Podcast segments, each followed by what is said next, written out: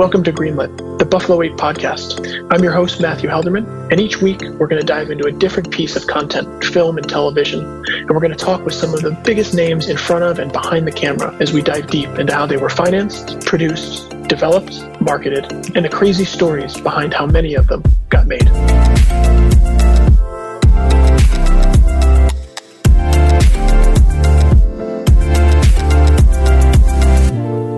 Welcome back to Greenlit.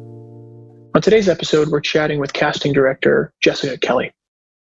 Jessica is one of the most well known casting directors working in the business today. From projects like Assassination Nation to Precious to Euphoria, her name is synonymous with quality content and director driven projects.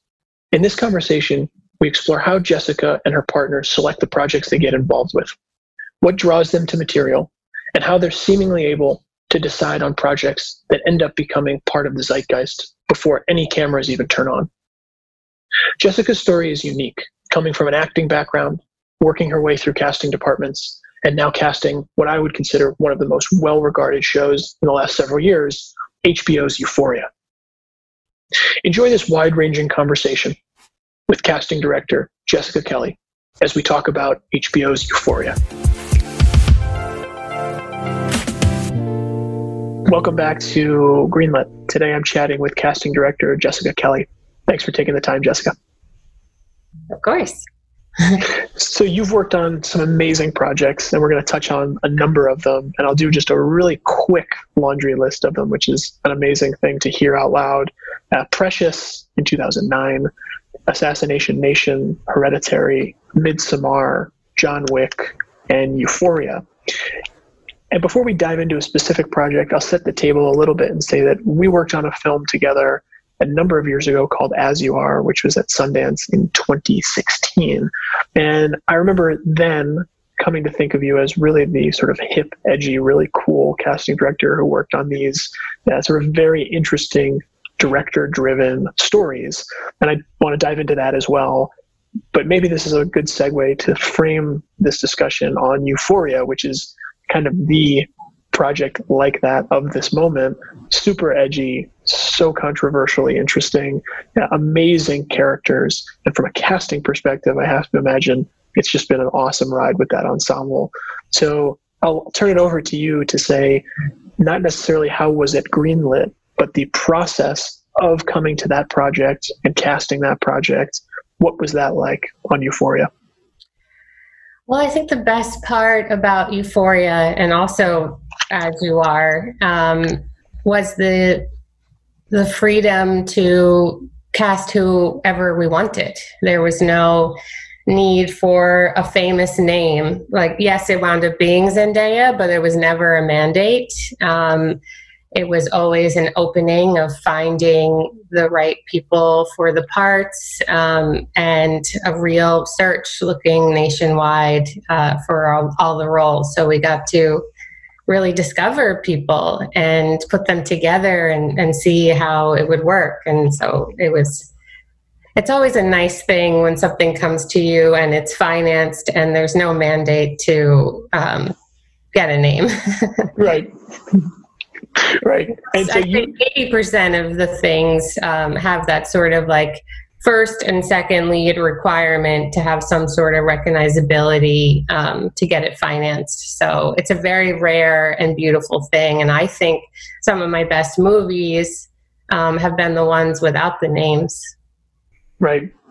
And so you worked with the same director on Assassination Nation Yes. Was he developing Euphoria then? Did you know? Had you spoken about it at all? And how did that come about? He had mentioned it in some of the um, auditions that we were doing in Assassination Nation, um, but very lightly. Like I just sort of heard like HBO, and I was like, oh, I hope I can work with HBO because they do such great stuff. Um, and uh, so that's how I had first sort of heard about it, and then um, and then from like the first moment of reading the scripts i was like i can't believe i get to be a part of this exciting endeavor. Yeah for sure. For sure. So was zendaya which was she early on locked or were you casting other people and then she was an addition throughout the pro- later on in the process? It was definitely just part of the process. Um, we read everybody for all the roles all at the same time, and certain um, people started falling into place. But uh, Sam met Zendaya, and that was sort of it. Yeah. Yeah, no, it's an exciting show for sure.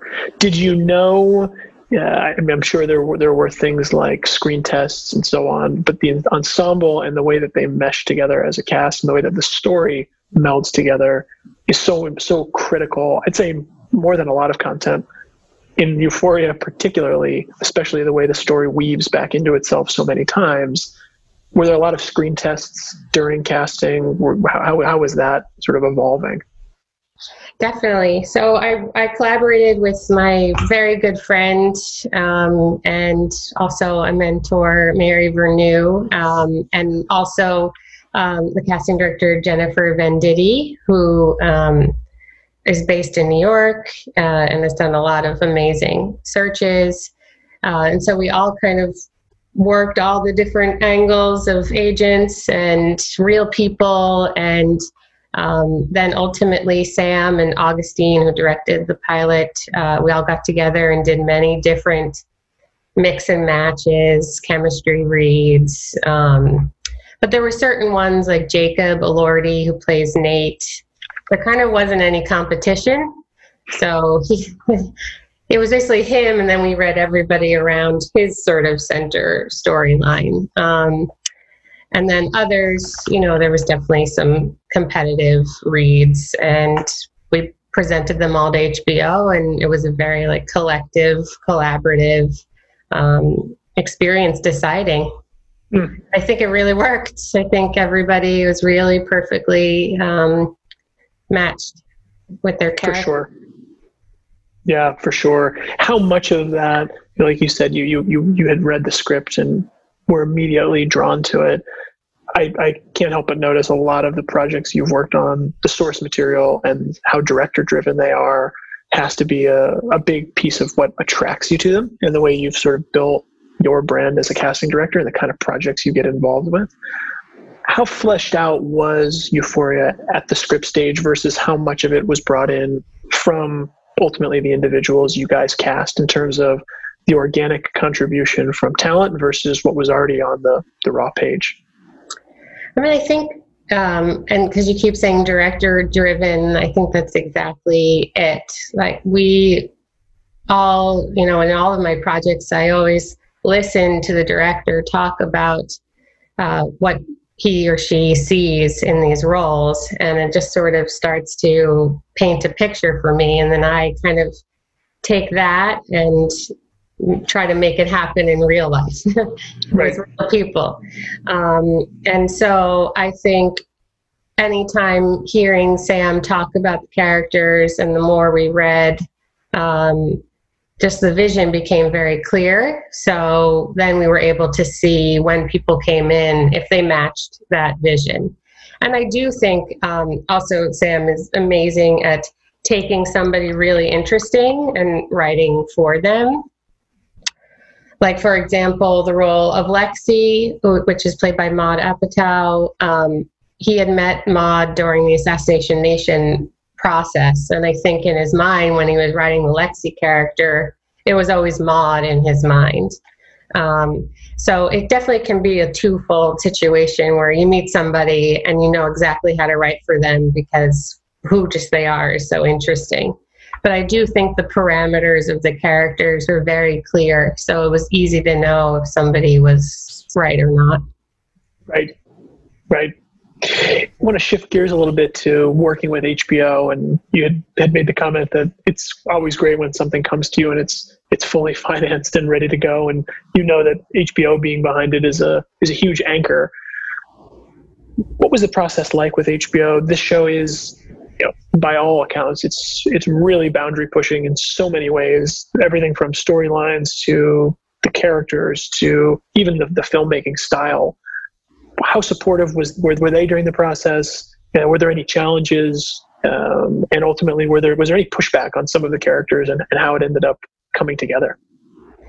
No, I, think it's a, it's it's not a very interesting story, but they were amazing. They never pushed back.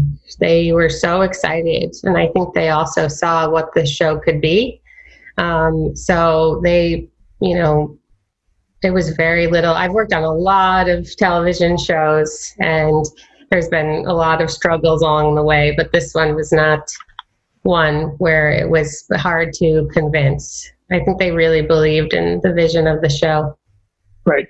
And ultimately, I think that goes to your point about being excited about wanting to work with HBO because they've been yes. behind the things that they greenlight and they, they're willing to take that sort of creative dive on these things.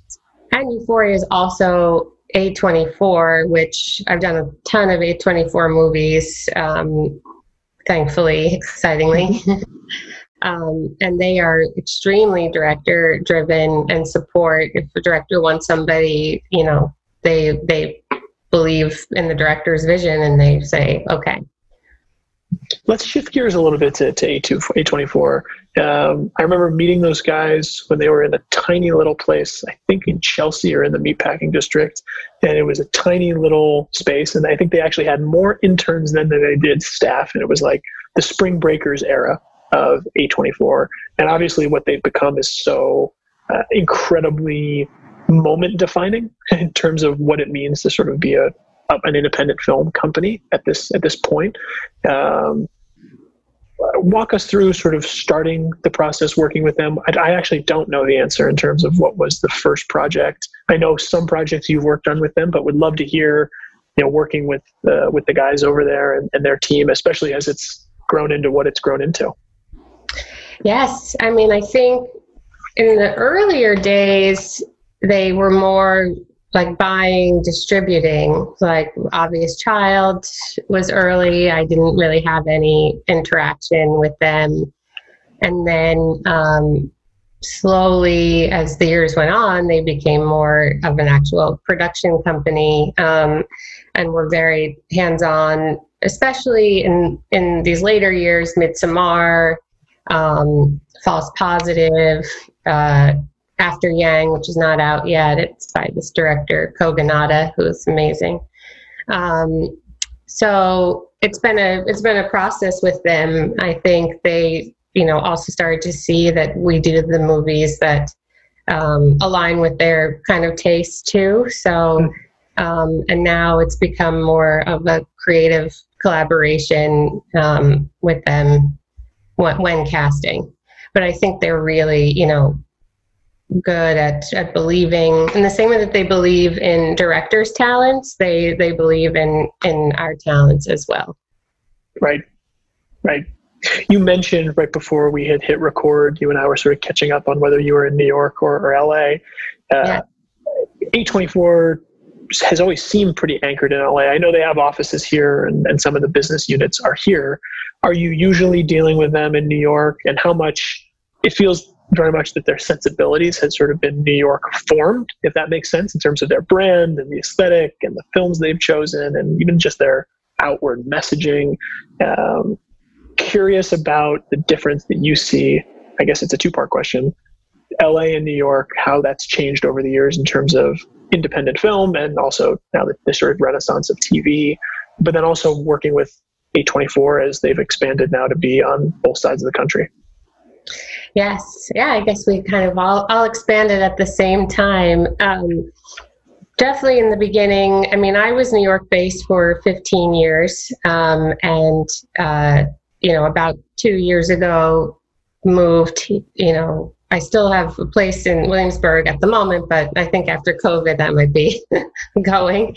Um, but moved here to start working on Euphoria. Uh, but I, I always think of them as New York based. Um, and so, and also just the, the types of movies that they they do and the directors that they're drawn to. I think a lot of probably the reason why I've worked with them is because a lot of their movies do shoot in New York. Um, but my office is still in New York um, and run by my business partner, Rebecca Dealy, um, who I work with all the time on all of these movies. So we still keep a stake in New York talent because I think it's a big reason why the movies are so good.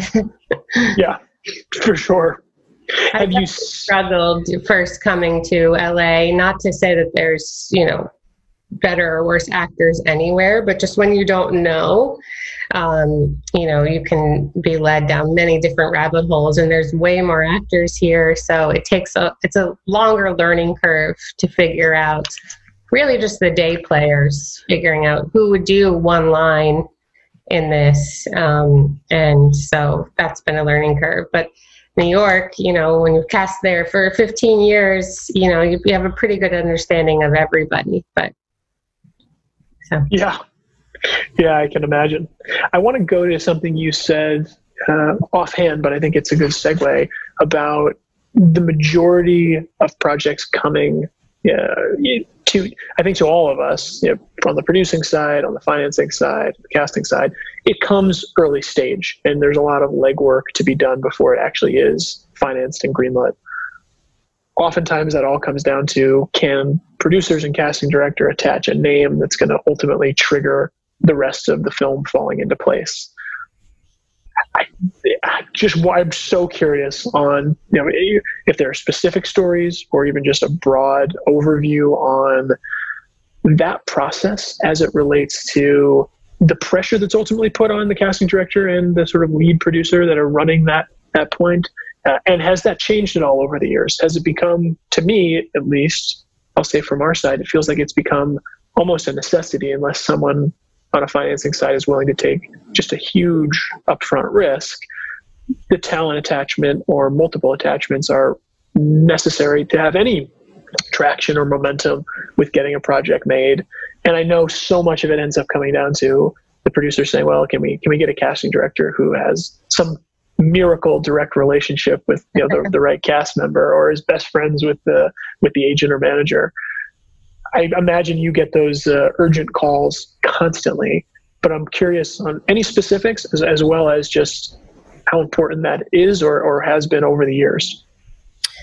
Well i think it's become more important and it's also become more challenging because there's so many more movies being made on small scales um, than there was when I first started casting. Um, just really like anybody could pull out a camera and start making a movie, you know. Um, and so now there's all of that competition of scripts out there. Um, and then to get, you know, an agent to pay attention when there are so many for them to wrap their mind around. Um, I have to be extremely judicious in what I pick um, so that the agents know when I'm calling them that I really do believe that it's special and it's something to um, really pay attention to and maybe put their you know client in. So i feel like that's sort of been my like process throughout. And i think why so many of our movies go to sundance is because we we kind of look at it as uh, yes for the script but also you know does the director have something new about them some creative you know vision? That's why like miles had never really done anything before but it was the script with miles um, putting that together then you know i think it can inspire the rest of the story and it got into Sundance, you know, without anybody famous or um, you know, having all these connections to, you know, fancy producers or something. Um, but yes, most of the time it is, you know, we're on the phone calling and using all the relationships that we've built over the past 15 years just to get them to read the script. And then just sort of an instinct about where actors are in their career. Um, mm. like this comedian's never done anything like this before you know, and they have some sort of quote unquote value, um, which I actually hate that term because I think everybody has value. but, um, you know, kind of like trying to piece together who might do it, but who's also creatively right or who might be exciting and new. We haven't seen them do it before. Um, but always the end game is that it's an exciting name enough for a financier and then there's all these other types of financiers. There's the ones that believe just in the story and the director and they don't care as much about the name. And then there are ones that you know are people with wealthy backgrounds who only know famous people in their head. So that's what they're expecting to have happen.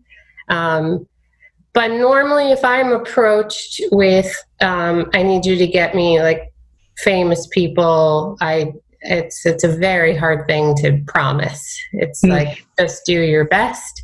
You use your intuition of who might be interested and so much of it has to do with um, agent relationships over the years. You know the ones that really take your call pay attention you know know the kind of work that we've done um, and so they trust that they're not going to put their client in something that isn't of value. Right. I think it's a good segue to you've worked on independence some studio projects and a lot of television. Mm-hmm. the difference between those mediums in terms of process and then also how they've changed over the last you know, 15 years of your career because all of them like you've said you just mentioned you know, the number of independent films being made has just skyrocketed. Television has become so cinematic. Studio films, fewer and farther between, but bigger budgets than ever. How has that impacted the way you guys approach them and, and also go through your process? Yeah, I think it's all about, you know, we are in some ways, you know, the one selling the movie. Um, in the first round. So if we know we have a studio behind us or a network behind us, um, a lot of that speaks for itself and it helps attract um, larger named actors, uh, just, you know, depending on what it is. Um, but with an independent, there's nothing but our word going out there about this director. And maybe the director's had shorts before or a movie before. Um, but when it's a complete independent, um, they're just going on, you know, our inspiration about casting the movie. Um, so I think definitely like what it immediately attracts actor wise is a big uh, difference, but it has been fun at least to see all this high quality television that feel like movies um, mm-hmm. it really feels like you can actually um, take your time with it you know the material and think about you know what tells the most interesting story rather than these sort of formulaic um, shows of like the old network life, right. you know. Um, so that's been exciting because it just feels like it, television is now an art form versus yeah. when I started. Um, and so it then, but you know, the pace is obviously very different on television. Um, you only have, you know, maximum two weeks to cast each episode uh, versus a film which is you know minimum usually 10 weeks to cast. Sometimes if you're brought on like early to try to get names that can be three months of trying to get people to read the scripts.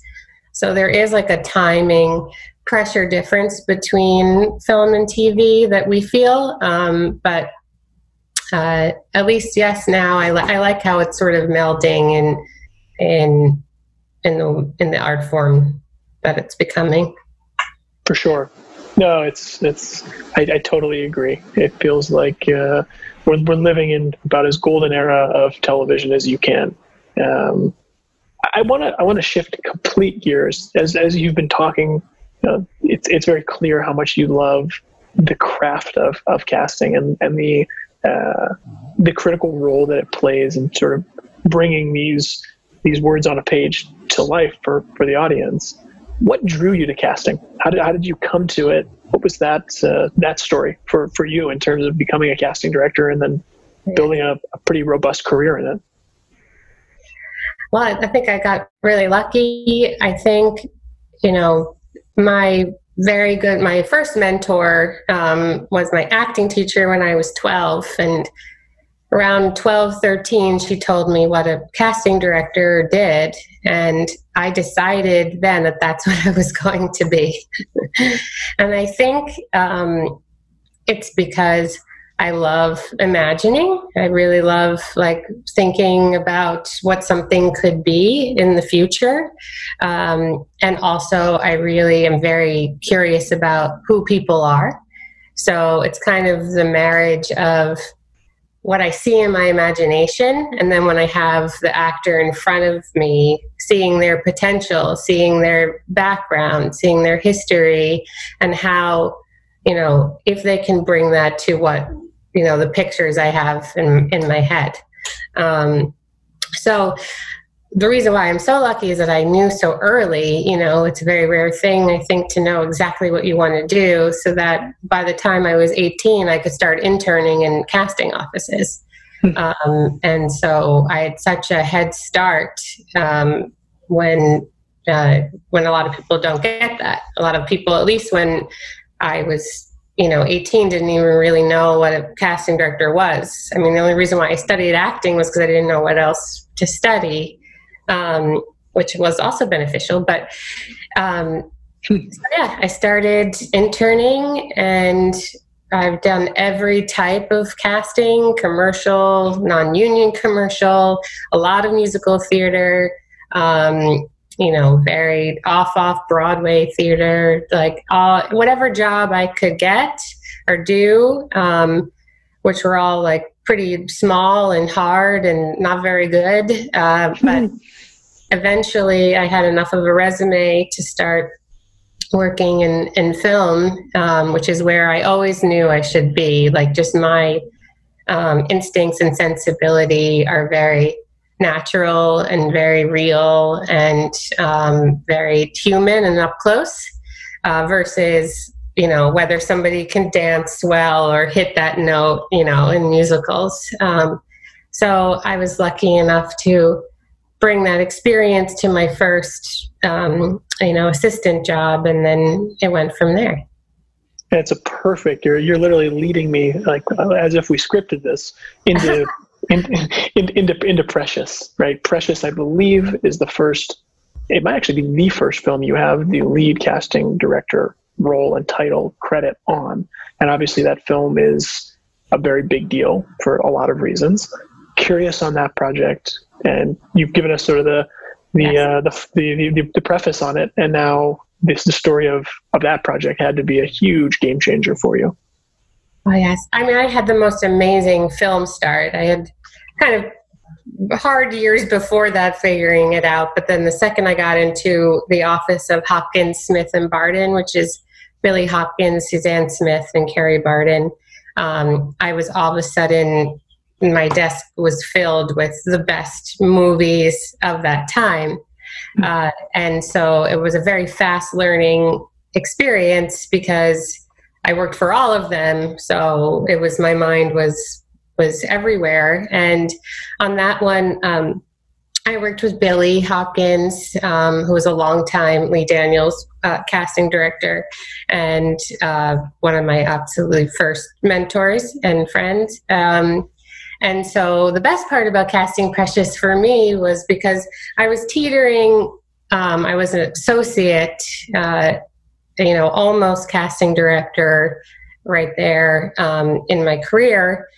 But the best part about it was that I got to not be in the office all day and I would be in Harlem sitting in cafeterias observing kids, seeing if anybody seemed right for the movie, um, and the search for precious was long and hard because it's not, you know, every day that somebody like that walks into, you know, the office. So we did do some auditions, but we really did a big uh, actual street casting process uh, on the movie. So I love the freedom of not being bogged down by the paperwork and phones and avail checks and going out there and just sitting with human beings and thinking about who might be right for the movie. Um, and then uh, Gabby came in on an open call in, um, at a community college because she was friends with the theater director. There's a lot of outreach of reaching out to all these theater teachers. It would not happen this way anymore. I think it was, you know, it's not as easy just to walk into schools right now. um, so Gabby came in one of our last open calls after really not finding it, and it was like it, I'll never forget it. It was that was it. You know, it's like a joy. Yeah. I mean, Yeah. if she hadn't walked in, I don't know what would have happened. Right. Obviously, what probably would have been somebody else, but I don't know if it would have been the movie. Right. But I just remember that film tracking so big outside of like the indie circles. Like it was, it crossed over. It wasn't just an independent movie. It it it cut over to mainstream. Yes. I know. And at the time, I was like, this is a really hard movie to take. I was like, will, will audiences, you know, be brave enough to experience this young woman's plight? And I wasn't sure when I read it if that was possible. Um, and so it w- went beyond my imagination there, what, what, what the movie did.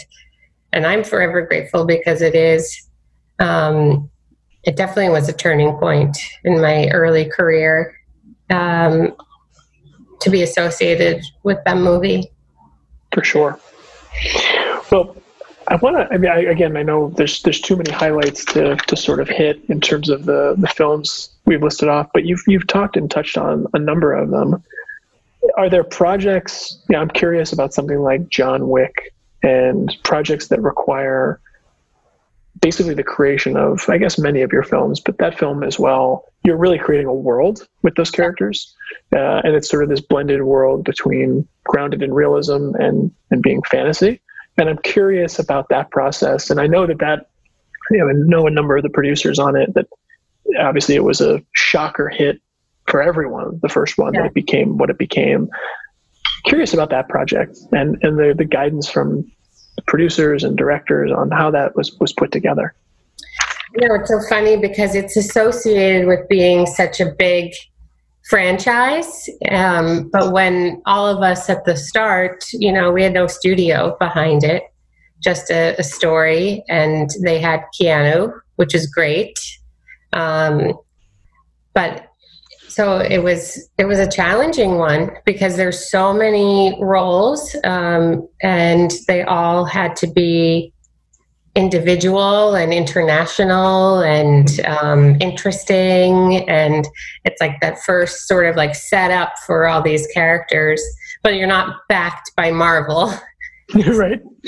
you have to um, consolidate dates so that people only have to come in for a day or two so you can pay them a certain amount of money um, and so like you use like different tools to entice certain actors uh, to do it and then also like relationships like laurence fishburne you know did one for Keanu and you know like certain things that you just you pull on everything that you can um, to make it happen. And again, you never know. Like this could have been just an action movie that went nowhere.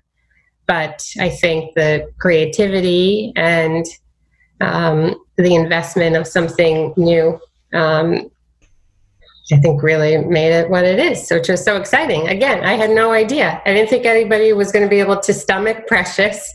I didn't know if anybody, you know, would really get into John Wick. And, you know, you just do your best and use your creativity and you hope after that. And then there's so many other people involved and, you know, especially the directors, DP, editing, um, all of that perfect magic has to all come together. And then also when things get released too, you know, like some of my favorite movies that I've worked on, um, not a lot of people have seen because of timing, because of the world, you know. Like I had one Sure. movie coming out called The Climb um, that I love. I went to Cannes. Um, and it's another little like I can't believe this movie went from it to going to Cannes, and um, you know it was supposed to be released um, right around the start of you know the pandemic, and so now it's on a indefinite hold. Hmm. Who was releasing that film? Uh, so, many, Sony Pictures, classic. Yeah. Okay, cool. No, I'll definitely check it out. I love it. Yeah. Well, I know we're we're coming up on time, and I want to be respectful for you having thankfully carved out the, the time to chat. I usually end these conversations with a, a question of saying, looking back on knowing what you know now, if however long into your career you are, what device do you sort of tell yourself when you're taking those crazy early jobs in New York, you know, scrapping them together and, and piecing the early days together? what piece of advice would you give yourself knowing now what you know?